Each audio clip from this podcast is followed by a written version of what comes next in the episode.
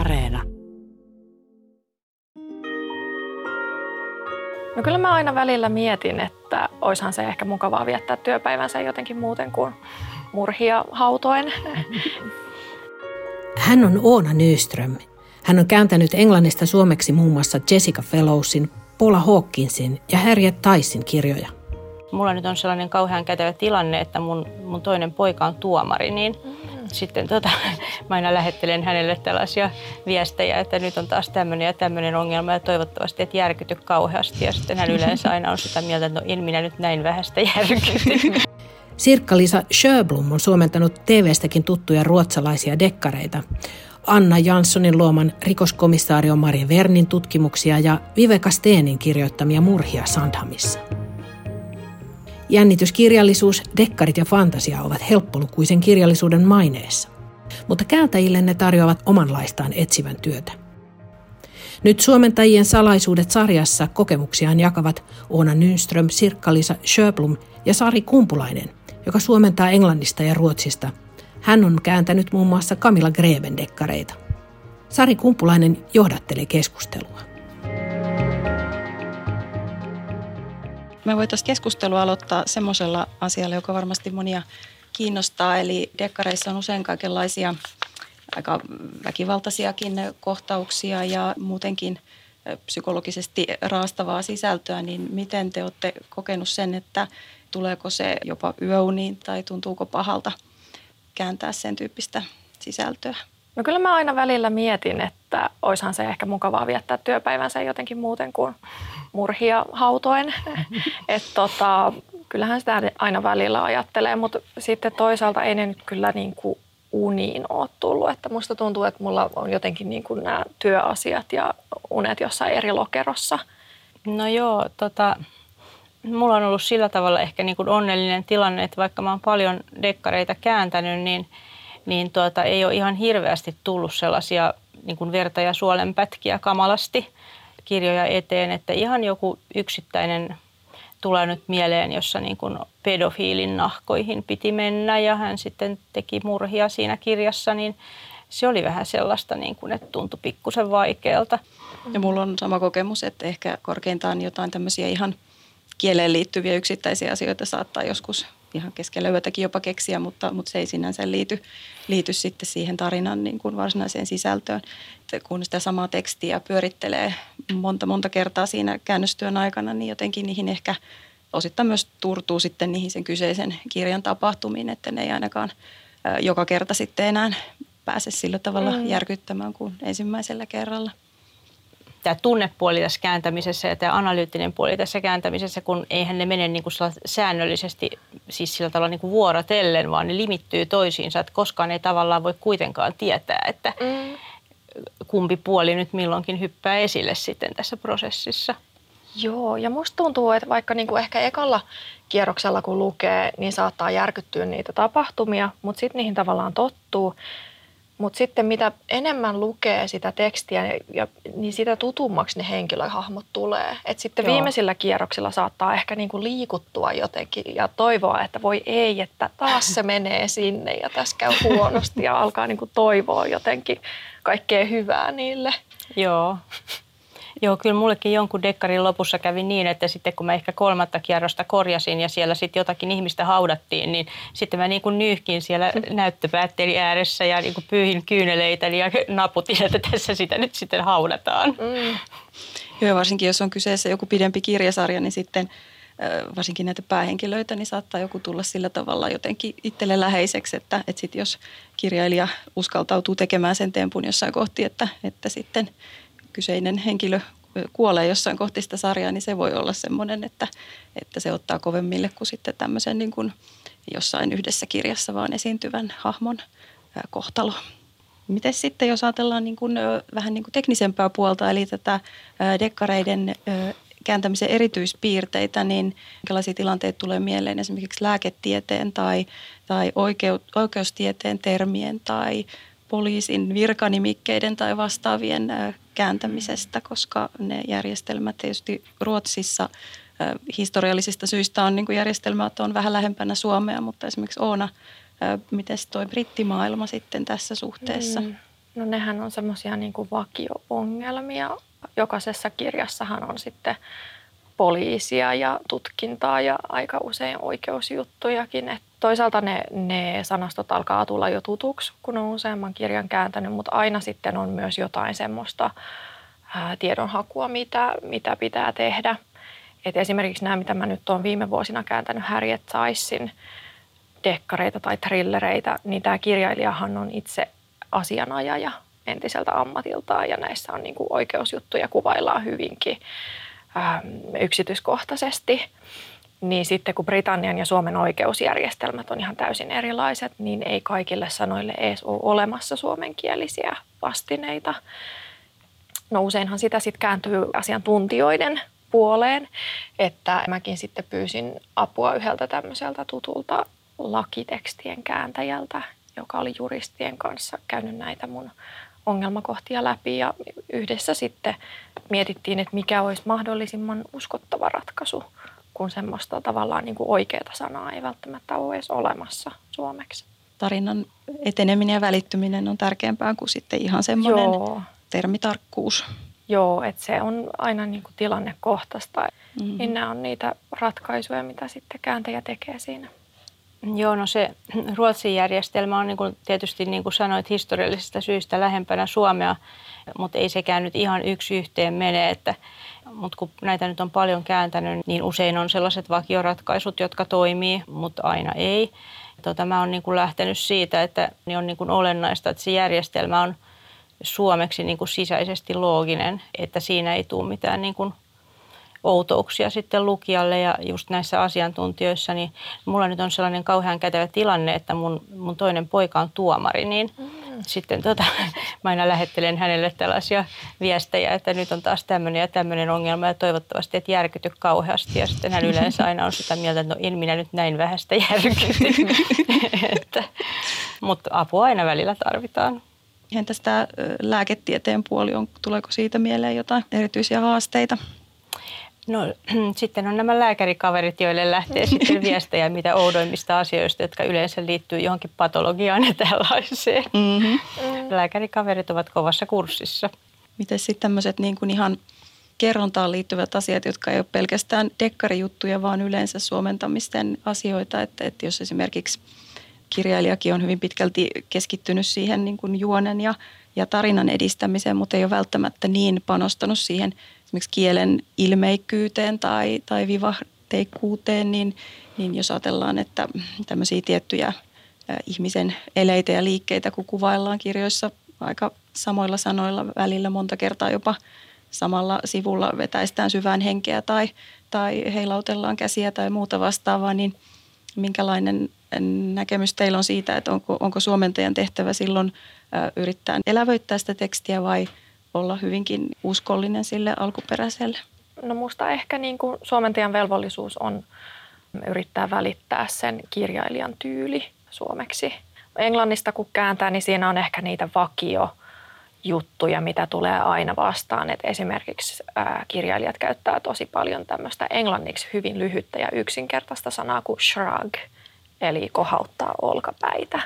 Aina ne ihmiset kohauttelee niitä olkapäitä ja sitten no suomeksi se on sitten vähän pidempi ja sitten mä oon alkanut miettiä, että mahdetaanko sitä Suomessa oikeasti edes käyttää yhtä paljon kuin englanniksi, koska se on niin paljon pidempi ja monimutkaisempi rakenne, että pitäisikö sitä niinku sen takia jotenkin karsia, mutta kyllähän ne siellä sitten kohauttelee olkapäitään ja välillä hartioitaan ja mitä näitä on ja kohottelee kulmakarvojaan, mutta se tavallaan kuuluu asiaan. Näissä ruotsalaisissa dekkareissa niin se kirjoittamistyylihän on yleensä aika suoraviivainen.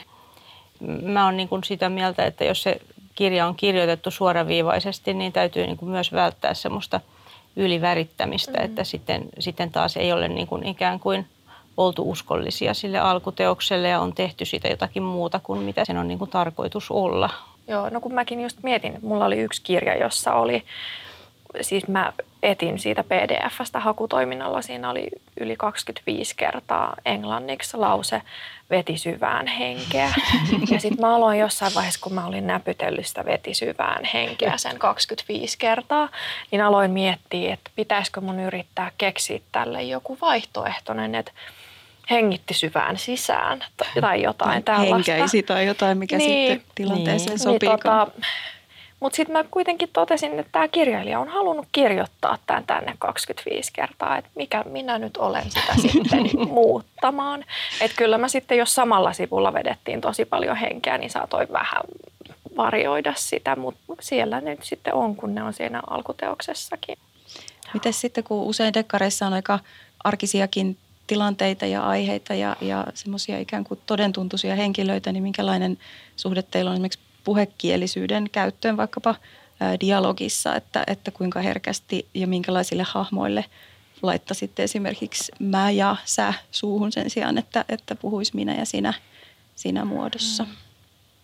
Musta tuntuu, että dekkareissa on yleisesti ottaen aika semmoista niin kuin konservatiivista kieltä, että siinä ei niin kuin sillä lailla revitellä, mutta no jos alkuteoksessa on haluttu jollain kielen keinoilla ilmaista, että joku ihminen puhuu eri tavalla kuin toiset, niin kyllä mä oon sitten kokenut, että käännöksessäkin sitä pitäisi jollain lailla ilmentää. Et esimerkiksi nämä Jessica Fellowsin Mitfordin murhasarjan kirjat, jotka sijoittuu 1920- ja 30-luvulle, niin siinä on haluttu tavallaan kuvailla semmoista sitä sen ajan yhteiskuntaa ja yhteiskuntaluokkien eroja ja ihmiset puhuu eri tavalla, niin siinä on sitten suomennoksessakin, että nämä, jotka tulee Thamesin toiselta puolelta, niin puhuu hiukan eri lailla. Mites ruotsinkielisissä esimerkiksi sun mielestä on? Kyllä sillä tavalla olen niin kuin aivan samoilla linjoilla, että siis lukijoiden odotusdialogista on ehkä niin kuin hiukan konservatiivinen, mutta että kyllähän siitä kuitenkin täytyisi, kaikki yritetään tehdä siitä tietenkin luontevaa. Just nämä mä ja sä on semmoisia niin kuin jotenkin aika rajuja. Yleensä pyrin niin kuin jollakin muilla keinoilla sitä sitten tuomaan sitä rentoutta, mutta se on myös musta mielenkiintoista, että on semmoisia niin kuin tavallaan, sanoisiko nyt marginaaliryhmiä, joiden dialogiin on niin kuin helpompi laittaa tämmöistä pientä revittelyä, että esimerkiksi niin kuin lasten puheeseen tai nuorten puheeseen tai jos on tällaista niin kuin kovin rikollista tai syrjäytynyttä väkeä tai joku niin kuin todella maalainen ihminen, niin nämä tavallaan antaa sitten sitä tilaa enemmän. Sitten voitaisiin vielä keskustella sellaisesta asiasta, kun meillä on tosiaan tässä niin kuin kahta kielialuetta ja kahta yhteiskunnallista aluetta, että miten paljon teidän kokemuksen mukaan esimerkiksi yhteiskunnallisia aiheita käsitellään dekkareissa ja minkä tyyppisiä tässä ihan viime vuosina, minkälaiset asiat on noussut eniten esiin? Eikö pohjoismaalaiset dekkarit yleensä ole aika yhteiskunnallisia tai mulla on jotenkin sellainen käsitys? Joo, on ne aika yhteiskunnallisia ja niissä on hyvin, niin kuin ainakin näissä mitä mä oon kääntänyt, niin hyvin vahvasti on niin kuin sellainen, että kun siellä nyt sitten joku murha niin kuin jotenkin ajaudutaan tekemään, niin sille hyvin usein löytyy tämmöinen hyvin yhteiskunnallinen tausta ja tavallaan semmoista niin kuin absoluuttista pahuutta ei niin kuin näissä kirjoissa, mitä mä oon kääntänyt, siis on muunkinlaisia kirjoja, mutta näissä niin kuin ei ole sitä absoluuttista pahuutta ollut niinkään siinä motiivina, vaan ihmiset on erilaisista yhteiskunnallisista syistä ajautuneet vahingossa nyt vähän tappamaan tämän ihmisen, että se syy menee niin kuin yhteiskunnan niskoille usein. Mulla on toi aika sama kokemus justiin noista Greben kirjoista siinä mielessä, että niissä käsitellään paljon esimerkiksi, tietysti Ruotsissa maahanmuutto on hyvin ajankohtainen aihe, että siihen liittyviä teemoja ja niilläkin saattaa olla sitten osuutensa nimenomaan siinä, että miksi joku on tämmöiseen tekoon ajautunut, joko niin, että on kantaväestön edustaja, joka ei voi sietää maahanmuuttajia, tai sitten on maahanmuuttaja, joka on tullut kohdelluksi niin huonosti siellä Ruotsissa, että hänellä on jotakin siihen liittyviä. Nimenomaan tämä ajautuminen on aika hyvä sana, että ajautuu sitten sellaiseen tilanteeseen, että tapahtuu sitten kauheita Minkälaisia, jos puhuitkin näistä niin kuin luokkaerojen tuomisesta esiin brittikirjoissa, niin sehän on tavallaan tietynlaista niin kuin sen yhteiskunnan peilaamista. Joo, no sehän on tietty erilainen yhteiskunta kuin esimerkiksi Pohjoismaat. Nämä brittidekkarit, mitä mä nyt olen kääntänyt, mä luulen, että se yhteiskunnallisuus ei niissä ole ehkä ihan niin syvälle rakennettua kuin näissä skandidekkareissa, mutta näissäkin kyllä niin kuin kuvataan sitä yhteiskuntaa. Että just näissä Fellowsin teoksissa, jotka sijoittuu sinne 100 vuoden taakse, no päähenkilö on tällainen palvelija, tai miten sitä nyt sanoisi, siis tavallaan tämmöinen entinen palvelustyttö, ja siinä kuvataan tavallaan just sitä naisen asemaa ja toisaalta yhteiskunnallista asemaa siinä luokkayhteiskunnassa, miten nämä sitten kietoutuu toisiinsa.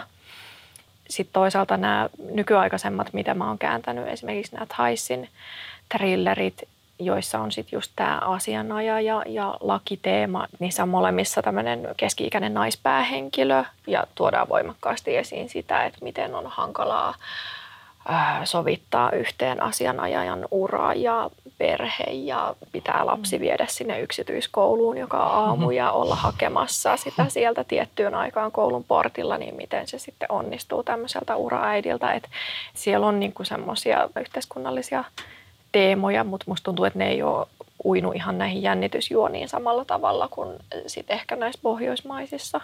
Toi historiallisuus on ihan mielenkiintoinen näkökulma myöskin, tämä Camilla Greben varjokuvat, joka on nyt viimeisin julkaistu suomennosmulta, niin siinähän käsitellään esimerkiksi naispoliisien asemaa eri vuosikymmenillä, eli siitä asti, kun naiset on ylipäänsä ensin ei ole ihan niin kuin virallisesti saanut olla poliiseja, että minkälainen rooli heillä on sitten ollut siinä niin kuin hiukan niin kuin rinnalla ja sitten missä vaiheessa on päässyt ihan sitten oikeasti poliisin työhön, mutta minkälaisia haasteita siinä sitten milläkin vuosikymmenellä ollut ja mitä ihan niin kuin sitten taas edelleen nykypäivänäkin voi olla.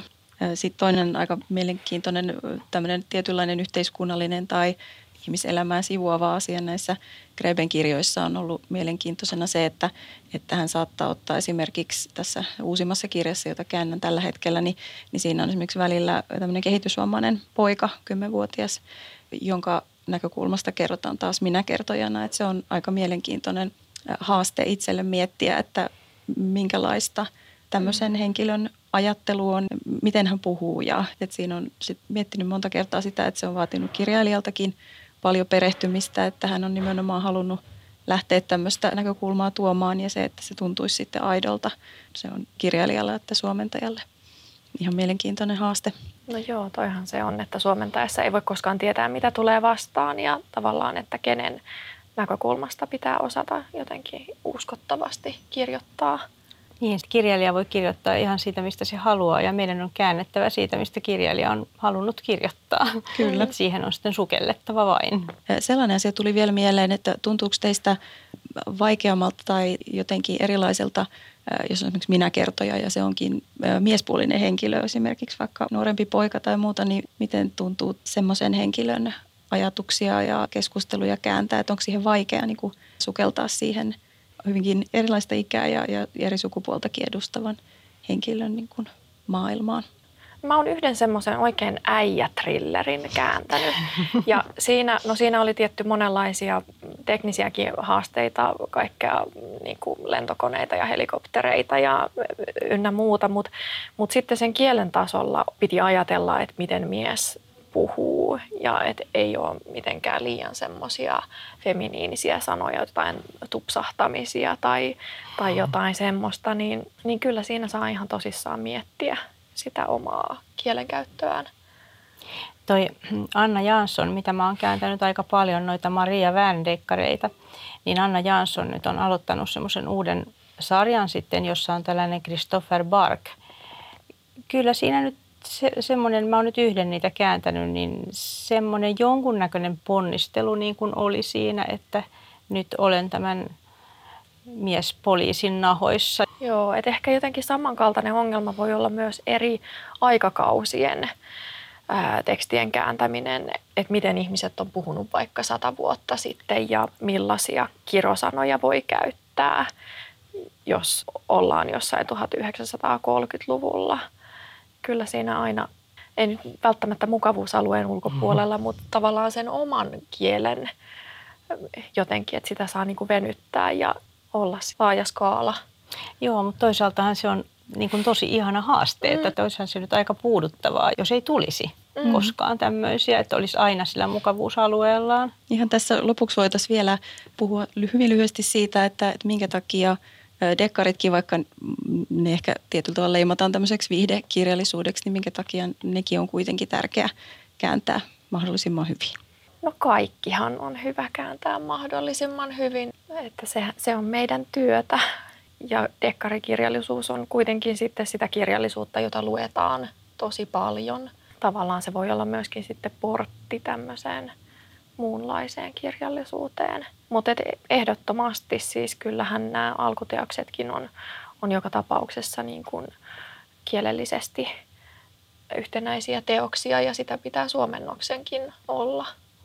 Niin kyllä mäkin ajattelen sen näin, että se nyt on ensinnäkin tärkeää, että niitä luetaan paljon, se vaikuttaa ihmisten kielitajuun ja niin kuin kaikille kirjoille pitää yrittää tehdä oikeutta ja mulla on nyt jotenkin ollut sellainen periaate, että kaikki työt tehdään niin hyvin kuin osataan, niin kuin aivan riippumatta siitä, mikä työ siihen eteen nyt sitten tulee. Kyllä joo, mä ajattelen ihan samalla tavalla, että ei ole tavallaan meidän tehtävä ikään kuin arvottaa kirjallisuuden eri lajeja, vaan tehdä se työ aina niin hyvin ja niiden vaatimusten mukaan, joita se kyseinen kirja sitten aina asettaa.